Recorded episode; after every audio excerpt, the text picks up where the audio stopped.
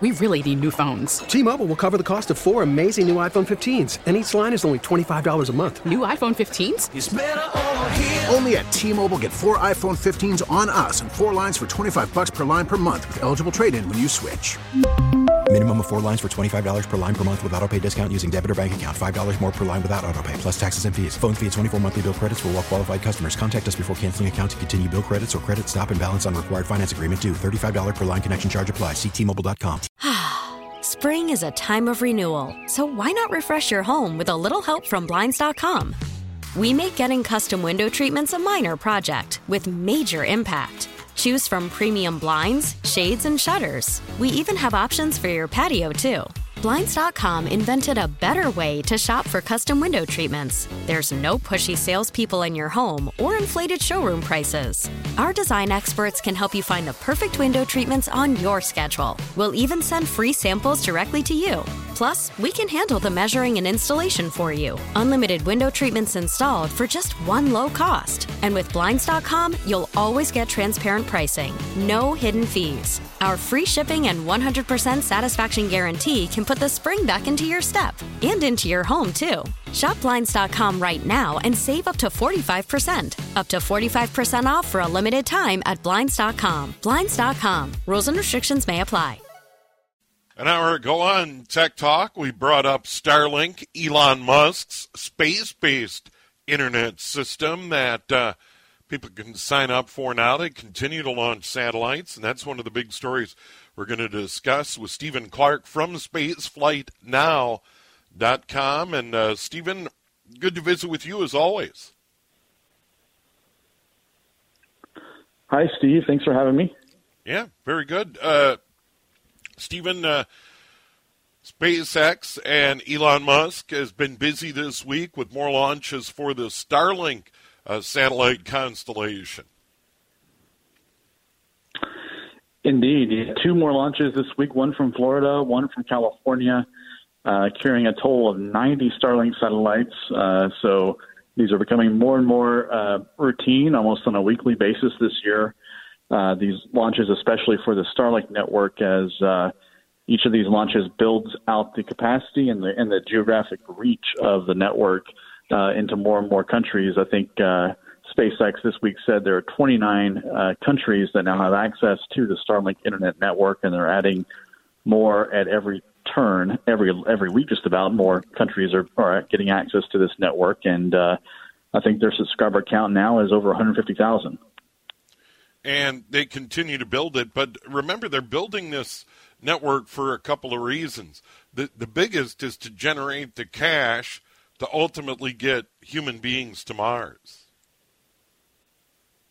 Exactly, and uh, so SpaceX is is uh, building this network as a uh, as a source of revenue, um, and this revenue stream will then be turned uh, around and uh, reinvested internally into the Starship program, which we've talked about before. This giant rocket SpaceX is uh, uh, building and developing down in Texas to uh, carry heavier cargo into orbit than any rocket before. It's the largest rocket ever built anywhere in the world in the history of the space age, and, uh, and that does require quite a bit of money, billions of dollars, and they hope to get that money uh, primarily through the revenue they earn from uh, Starlink subscriptions. Yeah, so so it's definitely a big deal that this network. Now there were uh, some problems with some of these satellites because they are in low Earth orbit, and it had to do with the solar storm. And they've made some changes based on what I read at the website spaceflightnow.com. Uh, they're putting some of these satellites in slightly higher orbits. How will that help? How will that help these satellites avoid problems in the future? Right. Yeah. Yeah. There was a launch a few weeks ago, uh, at the beginning of February, that uh, deployed some satellites, uh, 49 satellites into orbit for the Starlink program. And, and it was a similar launch as all the ones before. However, they happened to launch uh, when there was a uh, geomagnetic storm. So, so a solar flare erupted from the sun, sent out a burst of energy uh, toward Earth. And when it reaches Earth, that causes the atmosphere to sort of swell up and warm up and it creates more drag or friction at the altitude that these satellites are flying at in space in low Earth orbit, a couple hundred miles above the Earth.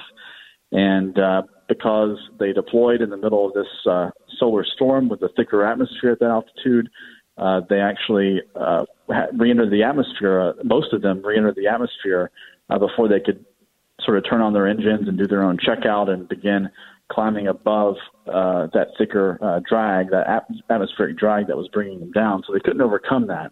And uh, so this these last two missions, uh, SpaceX has slightly changed the profile of the launches. They're launching to higher altitudes to avoid any recurrence of that problem. Uh, the rocket, the Falcon 9 rocket that launches these satellites, will actually drop them off above the effects of any drag that would be caused by a, a geomagnetic storm.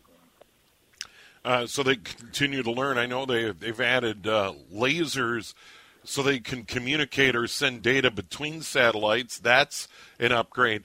And we would expect this network of satellites to continue to evolve, uh, but this network isn't without its critics. Yeah, yeah, that's that's true from a couple of different angles. Uh, uh, some some criticize the uh, the network for sort of launching so many satellites into orbit at uh, at once. There, there's some concern from uh, some quarters that the uh, number of satellites in orbit are, are too difficult to track, basically, and create a, a sort of a traffic hazard. Imagine, uh, you know, planes flying without air traffic control, uh, you know, and, and the potential consequences and disastrous consequences of that. So there's a concern that having so many satellites in orbit will inevitably lead to crashes, which creates more space junk. And uh, there's a a, some, uh, a term called the Kessler syndrome, where if that the space debris problem reaches a certain point with so much debris generated from collisions that it will be irreversible. Um, however, SpaceX counters that uh, criticism by saying that they launched these satellites into uh, very low orbits, like we saw a few months ago, a few weeks ago. We mentioned the the drag bringing the satellites down. So if the satellites do fail after they launch, the Earth's atmosphere will naturally cause them to re-enter within uh, days or weeks in most cases. Um, so they wouldn't be a long-term debris hazard in orbit. The other uh, concern uh, that uh, some have uh, laid on SpaceX is uh, with the reflectivity of the satellites in orbit. So uh, these satellites reflect sunlight down to Earth, and if some of your listeners may have seen, you may have seen some of the Starlink satellites going overhead at dawn or dusk. And the satellites turn out to be a little bit more reflective than SpaceX originally expected when they started launching these satellites a couple of years ago. And uh, so, but so that caused some concern from astronomers, worried that they were going to interfere with uh, some telescope observations, particularly observations that search for asteroids that could be on an impact course with Earth. And uh, uh, SpaceX uh, did take that criticism and they have uh, redesigned some of their satellites to be less reflective. They put a dark coating on their satellites. They added a visor to sort of make the satellites less reflective to try to mitigate those effects. Yeah, and beyond that, SpaceX probably won't be the only game in town. There are other companies and other countries that have designs on launching similar networks. This idea is is not new. So we're we're we're probably in the mode of this is just the beginning. You're you're exactly right. So SpaceX has launched more than 2,000 satellites right now. They're uh, uh, planning. Uh, they have you know detailed plans to go up to 4,400 satellites, and then if uh, you know if everything goes the way they want and the market materializes, they have longer term ambitions to launch as many as 42,000 satellites so just imagine uh, that. Uh, there, I think there are other. Uh, the entire world's active satellites beyond SpaceX is 2,000. So SpaceX already operates half of the satellites that are operational in orbit, roughly. Um, however, other countries like China and Russia have ambitions to uh, build out similar broadband networks to uh, have their own domestic uh, capabilities for internet service and uh, high speed communications through space. And uh, so, and those satellites um, may not be built to the same specification or regulation, uh, you know, in terms of space debris safety and also reflectivity as the SpaceX satellites.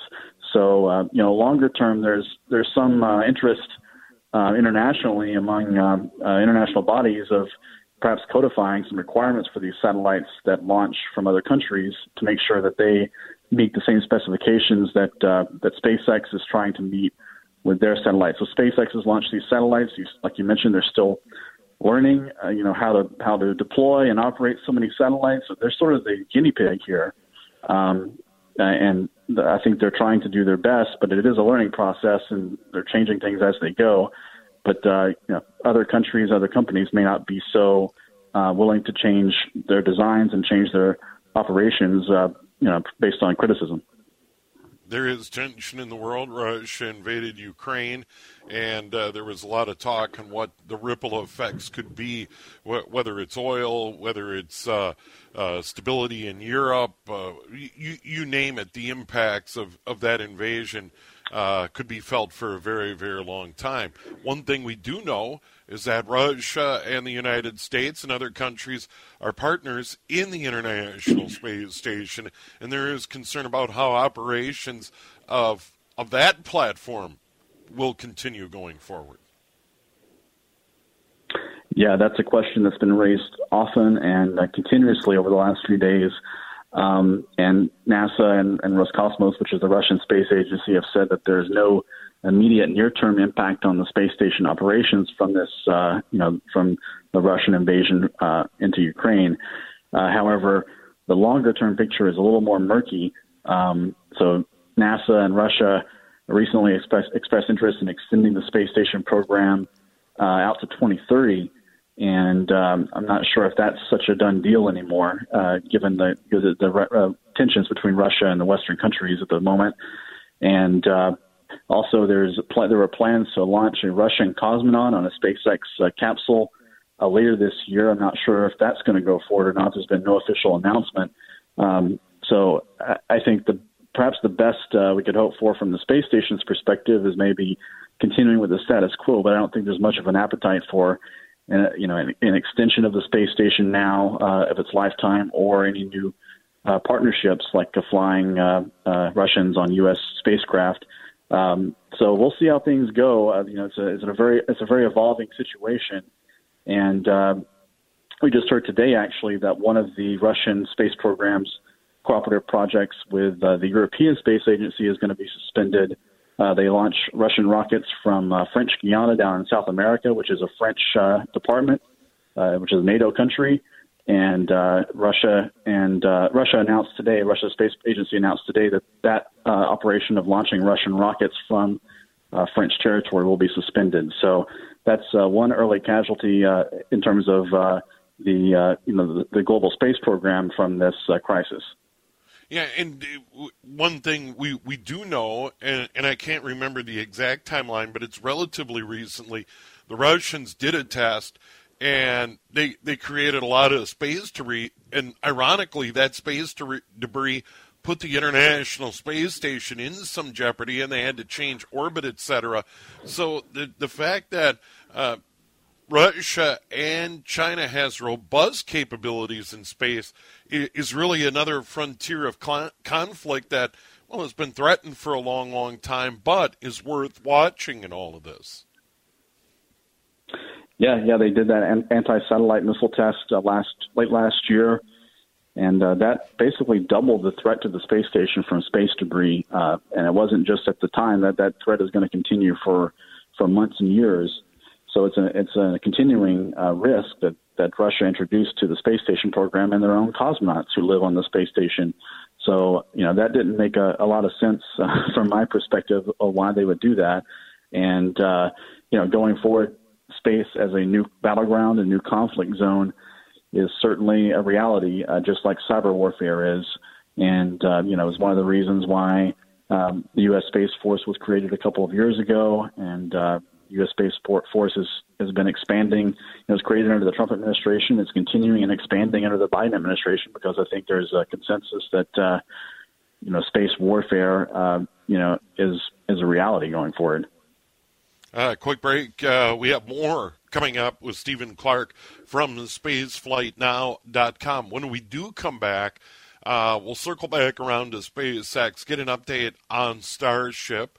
Uh, Elon Musk did a big presentation, a big media event down in Texas. We'll, we'll find out if there's any news on that front, if they will get the go ahead to do a launch. And then, of course, uh, continuing discussions that actually Starship will, will probably uh, be a big far, part of what happens on uh, at Cape Canaveral, and Kennedy Space Center in Florida. We'll get his thoughts on that. And then, oh, by the way, the big SLS program, that big rocket uh, being built by NASA, that has been delayed uh, further into the spring. We'll get Stephen's update on that in a moment here on News Talk. 830 WCCO. Stephen Clark joins us, spaceflightnow.com. I, I subscribe, a regular reader, and uh, he's good enough to join us from time to time here on News Talk 830 WCCO. Let's get an update on NASA's big SLS program. Uh, Artemis ultimately will put people back on the moon if everything goes according to plan. Um, where do we stand right now? I know it, just seems like continuous delays over the history of this program. Will we see this first uncrewed launch this spring? I think there's uh, still a chance, although uh, you know, don't don't uh, pack your bags or book your ticket uh, okay. to come see the launch quite yet. um, so uh, you know, this launch has been delayed uh, more than four years now. Um, it, the program started back in 2011, targeted a launch in 2017, and here we are uh, in early 2022. The rocket is now built. Uh, the design is complete. It is fully stacked inside the vehicle assembly building uh, here at Kennedy Space Center, but it is not quite ready for launch. Uh, there's a major test coming up uh, later next month in March. Uh, they'll, they'll actually roll the rocket out that's actually scheduled right now for March 17th. There's a, a, some degree of confidence that it actually will be rolling out around that time for this test. However, the test is a critical one. They'll be loading fuel into the rocket for the first time uh, at the launch pad, making sure there are no uh, leaks in the launch vehicle, leaks in the ground system. They'll be running through a practice countdown to make sure all the software is uh, fully configured and ready, ready for, ready to go for the launch. So there's a lot that can go wrong in that test. So I, uh, until that test is uh, done, uh, I wouldn't, uh, you know, place any bets on when it'll actually launch. Um, right now, the liftoff of the Space Launch System is scheduled no earlier than sometime in May. And I think last time we talked, they were targeting April. Now we're talking a month later, May. So schedule does continue to stretch out. Um, but you know, it will be a, a major milestone to roll the rocket out and go through this test. But um, you know, it's uh, anyone's anyone's bet really how the test goes, and then uh, after that they'll be ready to set a launch date. Yeah, uh, it, it is amazing. A very expensive project, and this will just be the first launch unmanned, and 100% of the hardware is disposable uh, friendly reminder on that. Uh, Stephen, I, I want to get your update on Starship because Elon Musk a little while back did that big media event down in Texas with a fully stacked Starship with the super heavy first stage and then the Starship uh, mounted on top. It, it was really quite a visual. And we're still waiting for federal government approval for them to move forward with an orbital launch of that system. But Elon Musk continues to insist that uh, they are moving forward with plans for this system and and rapidly moving forward with plans to uh, ramp up operations, potentially a Starship down in Florida. Right, right. So the, the Starship program is a fully reusable rocket in contrast to the Space Launch System, a little bit bigger, a little bit more powerful as well uh, and designed also to uh, land on other planetary surfaces like the moon. So it's a much more versatile uh, system than NASA's Space Launch System rocket. Um, you know, but it's also still in its development phase. It still needs to go through a test flight, much like the Space Launch System does. And right now, um, you know, Elon Musk gave this update down in South Texas, where they're building Starship boosters and Starship uh, spacecraft uh, at a relatively quick rate and uh, going through testing of, of them on the ground, building up to this big orbital flight test. They'll try to launch this 400 t- foot tall rocket uh, off of its brand new launch pad on the Gulf Coast of Texas and try to put a 150 foot tall spacecraft into orbit, which will be a, a, very impressive feat uh, if and when they pull it off.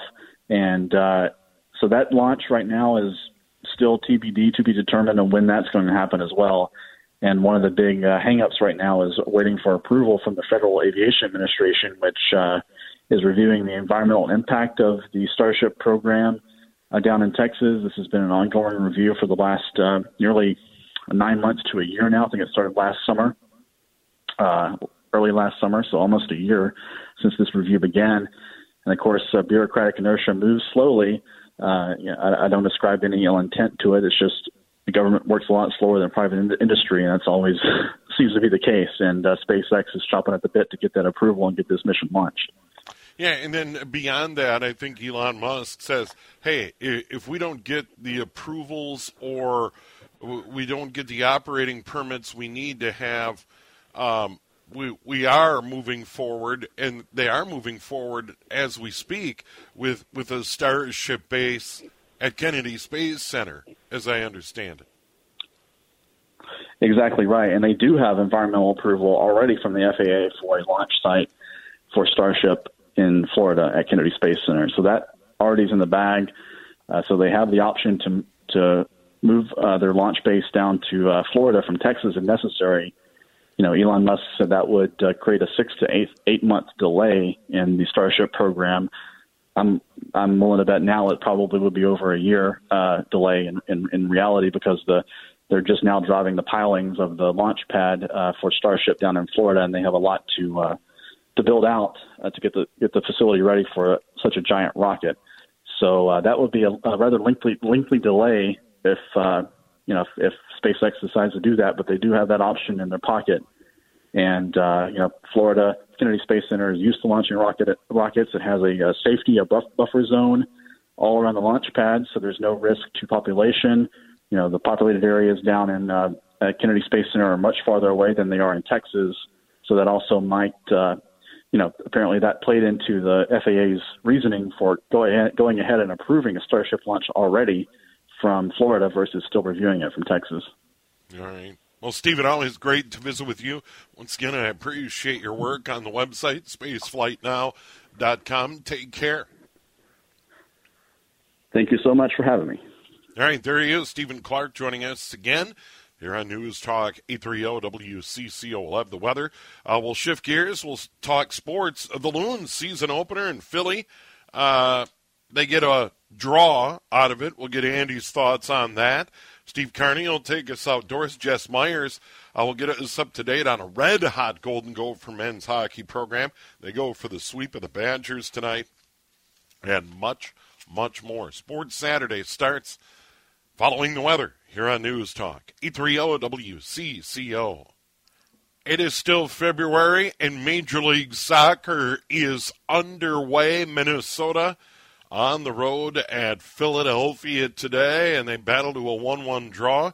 Andy Greder covers the Loons year round for the Pioneer Press online at twincities.com. And Andy, here we are, season opener, an early start. Yeah, you know, it's the earliest start that MLS has ever had and that's to try to accommodate the World Cup.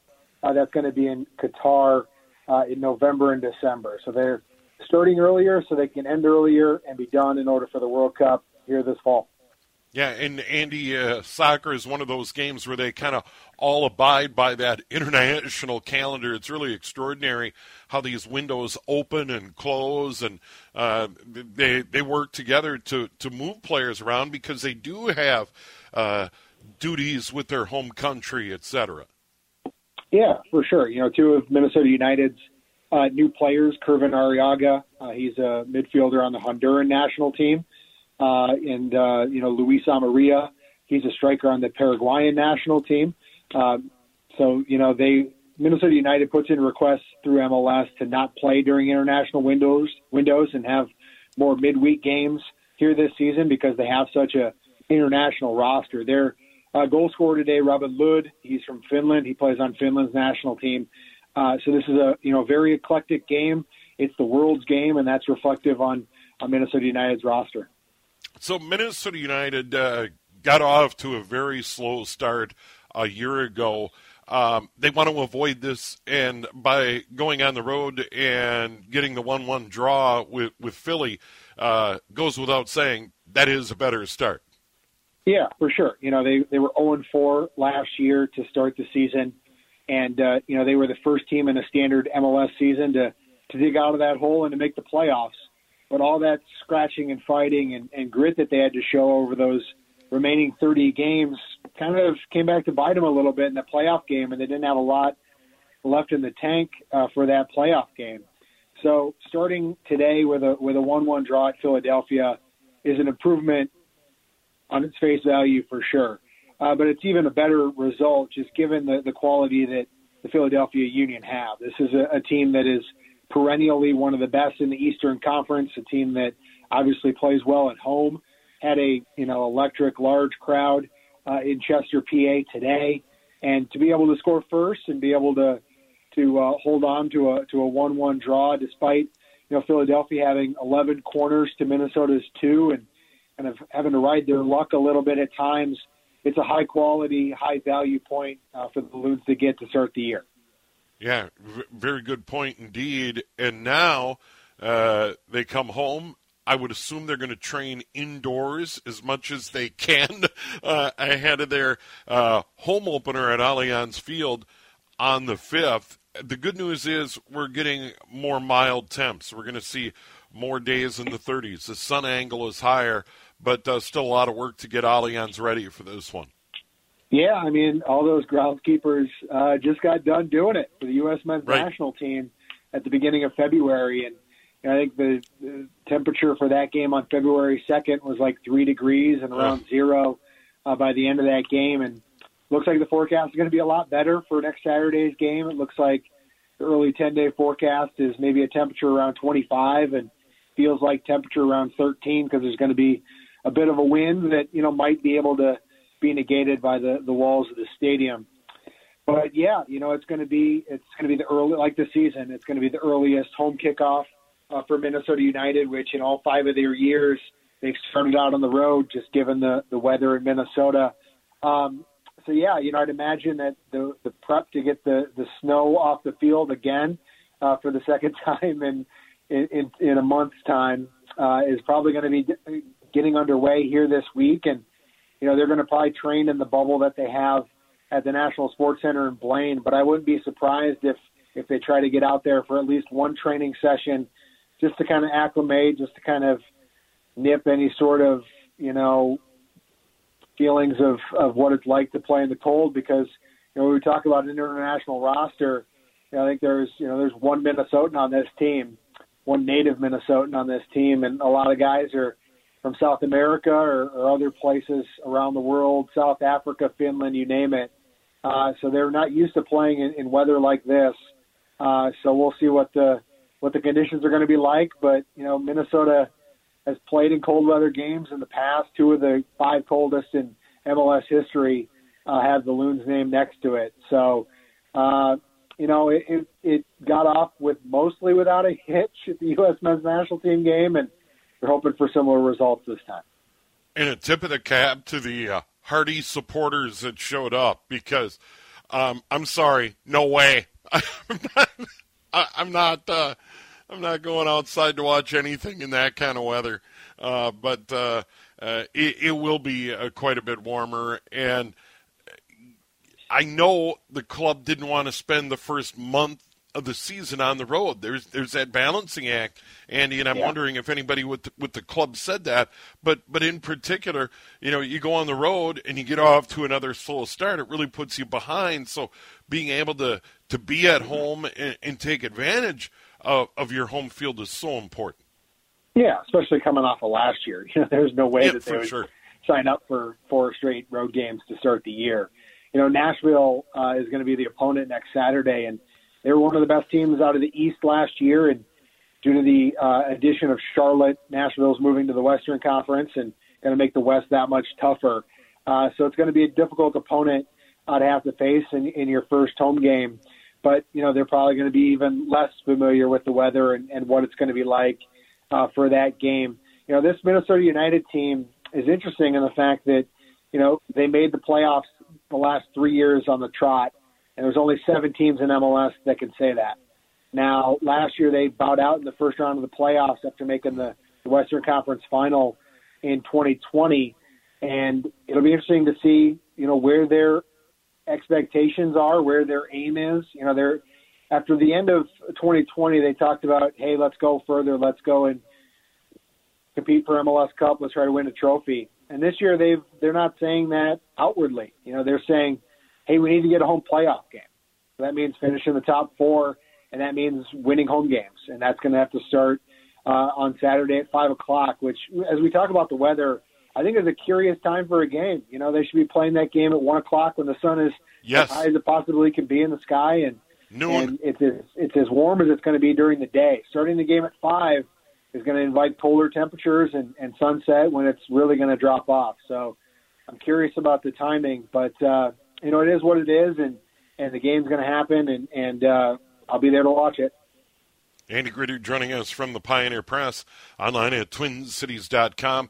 Minnesota gets the 1 1 draw at Philly. They return home to Allianz Field next weekend. Uh, your, your other beat, Minnesota Golden Gopher football and basketball. And right now, the end of the season in sight. I think at Indiana at the barn late tomorrow afternoon. Uh, television dictating that. I would assume the 5 o'clock start at Williams Arena against Indiana. Uh, close close game against Wisconsin at the barn on Wednesday night. They fall by one. And the Gophers had a really good chance to beat a ranked opponent. They just didn't shoot the ball well enough in the second half, Andy. Yeah, you know, this is the second time this season that they uh, had Wisconsin tied with two minutes left and weren't able to close it out. You know, it wasn't just shooting, it was some defensive lapses, it was some rebounding issues. It was the difference between the Badgers closing out a game and, and being, you know, right in the hunt for the Big Ten title and the Gophers not being able to close out and finding themselves near the Big Ten basement in Ben Johnson's, you know, first year as he tries to, to rebuild this program. I think it shows that, you know, the margin isn't that far off, that they, if they get a, a few more pieces in place, a few more, uh, a, a little bit more size, a little bit more uh, experience, a little bit more depth, um, I think that they can close that gap in, in year two. It'll be interesting because tomorrow is senior day and they've got seven seniors. So this roster that we had to learn on the fly here at the beginning of the year is mostly going to be remade going into next year. So they're going to, you know, they've got four high school players that are coming in, three from the state of Minnesota, a couple of them with some pretty good length and size, and they're going to have to supplement that with the transfer portal and they, uh, you know, while they don't have, you know, a lot of bona fide starting Big Ten players on this roster, uh, they were able to hit on all the guys that kind of did it the right way with, you know, energy and effort and, and good character guys. And Ben Johnson talked about it yesterday that, you know, he felt like they kind of batted a thousand when it came to all the transfers because he's been doing it for 20 years as an assistant, and it's not always uh, that way. That you always hit on the guys that are good team guys and play the right way, play smart and disciplined, and are about the right things. So they're going to need to hit on a few more guys in the transfer portal, and and they're going to be looking to try to have the same type of success, not only with the character and qualities, but as well as the the talent on the court. Braden Carrington, one of those players coming in from Park Center to join Ben Johnson's team next year. This kid's going to have an impact in his freshman year in the Big Ten. I don't think there's any doubt about it. I've had a chance to see him play throughout his high school career. I live up in the northern suburbs. This guy's yeah. a real deal, and he's going to have an impact. Yeah, for sure. I think they're really high on him. I think he was kind of instrumental in, in bringing in the, the other two guys from Minnesota, Joshua Ola Joseph and Pharrel Payne, uh, previously from Osseo for Josh, and Pharrel's in, in Park of Cottage Grove. And Ben Johnson talked about Braden kind of being a leader and rallying guys and recruiting to the best of his ability to kind of uh, bring that class together. Um, so I think that's that's important. I think that's a, a quality that you want to see uh, out of a guard, out of a guy that's going to have the ball oh, in his hand on the court, be a leader, be a guy that people rally to. So yeah, I think uh, I think there's a lot of promise in, in the four guys that they have coming in. Um, but yeah, like like we talked about, you know, they've they've been able to to be in games because they're veterans and they're guys that aren't shy of of the college basketball game. And while they had to step up for mid majors, they'd been around the block and have played against high major teams. Be interesting to see what the learning curve is for you know mostly a, a high school recruiting class at this point. How much are they able to kind of acclimate to the Big Ten level and, and make that jump in year one? will be part of the storyline going into next year.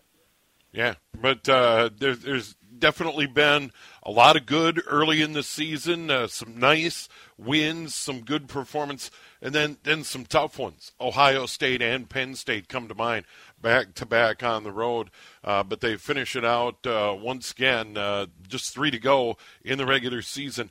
Home to Indiana tomorrow afternoon, five o'clock. Then on the road at Maryland on Wednesday night, and then a week from tomorrow at Northwestern. Then on to the Big Ten tournament for the Golden Gophers. Hey, Andy, it's always good to visit with you, and uh, hopefully we can do it again soon. Yeah, sounds good, Steve. Take care. All right, there he is, Andy Greder of the Pioneer Press, online at twincities.com. Uh, the Loons get a 1 1 draw with Philly on the road. Andy called it a quality point to start the season. They return home, get Nashville on the 5th at Allianz Field. And once again, we mentioned the Gophers and Indiana tomorrow at 5 at the barn. Tickets are available. Quick break. PGA Tour made the move down to Florida. We'll get a leaderboard update on that. Girls State Hockey Tournament Championship Saturday. We'll check the scoreboard there as well here on News Talk. 830 WCCO. PGA Tour has made the move to Florida. Sunny day down there. It looks lovely. They're playing golf. It'll be a while in these parts. It is the Honda Classic at Palm Beach Gardens, Florida. Daniel Berger at 11 under par.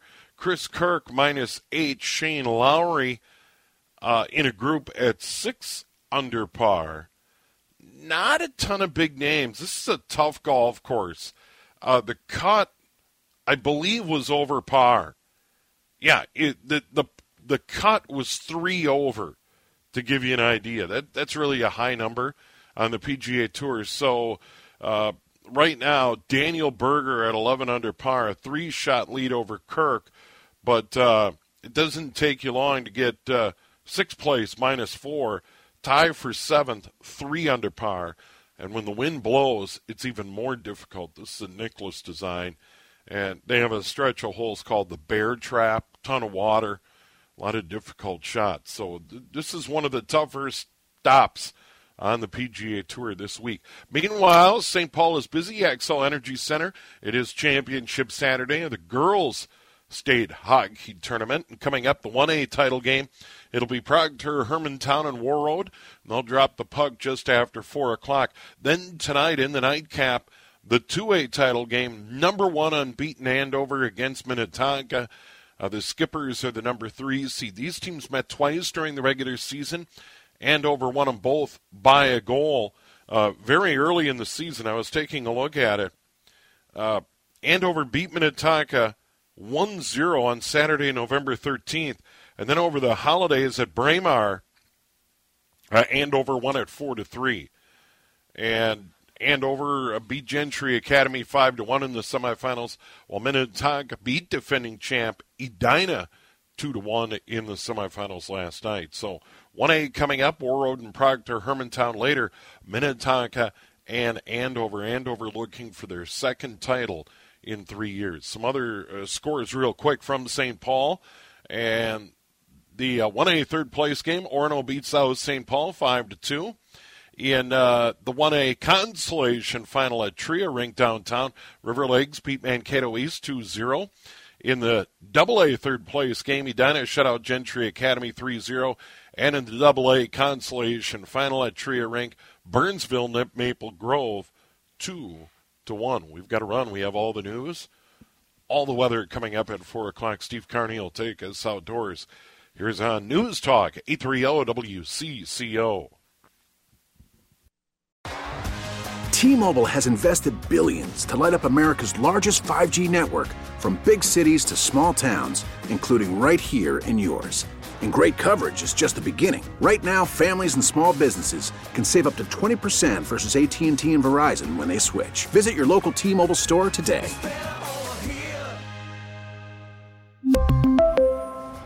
Plan savings with 3 lines of T-Mobile Essentials versus comparable available plans. Plan features and taxes and fees may vary. Spring is a time of renewal, so why not refresh your home with a little help from Blinds.com? We make getting custom window treatments a minor project with major impact. Choose from premium blinds, shades, and shutters. We even have options for your patio, too.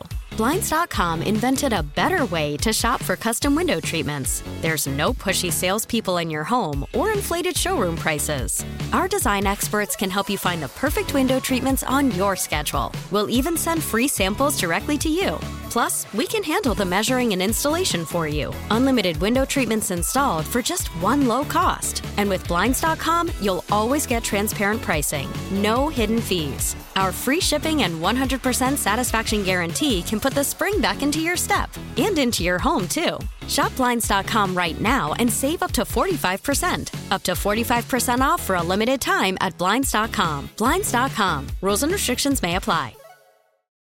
Oh, oh. Protect your vehicle's engine with a full synthetic oil change and save with Mobil 1 at O'Reilly Auto Parts. Purchase five quarts of Mobil 1 full synthetic motor oil and receive a $10 O'Reilly gift card after rebate. See store for details. With your Mobil 1 purchase, you'll also receive two times points during O Rewards Bonus Points Month at O'Reilly Auto Parts. Oh, oh, oh, O'Reilly. Auto Parts.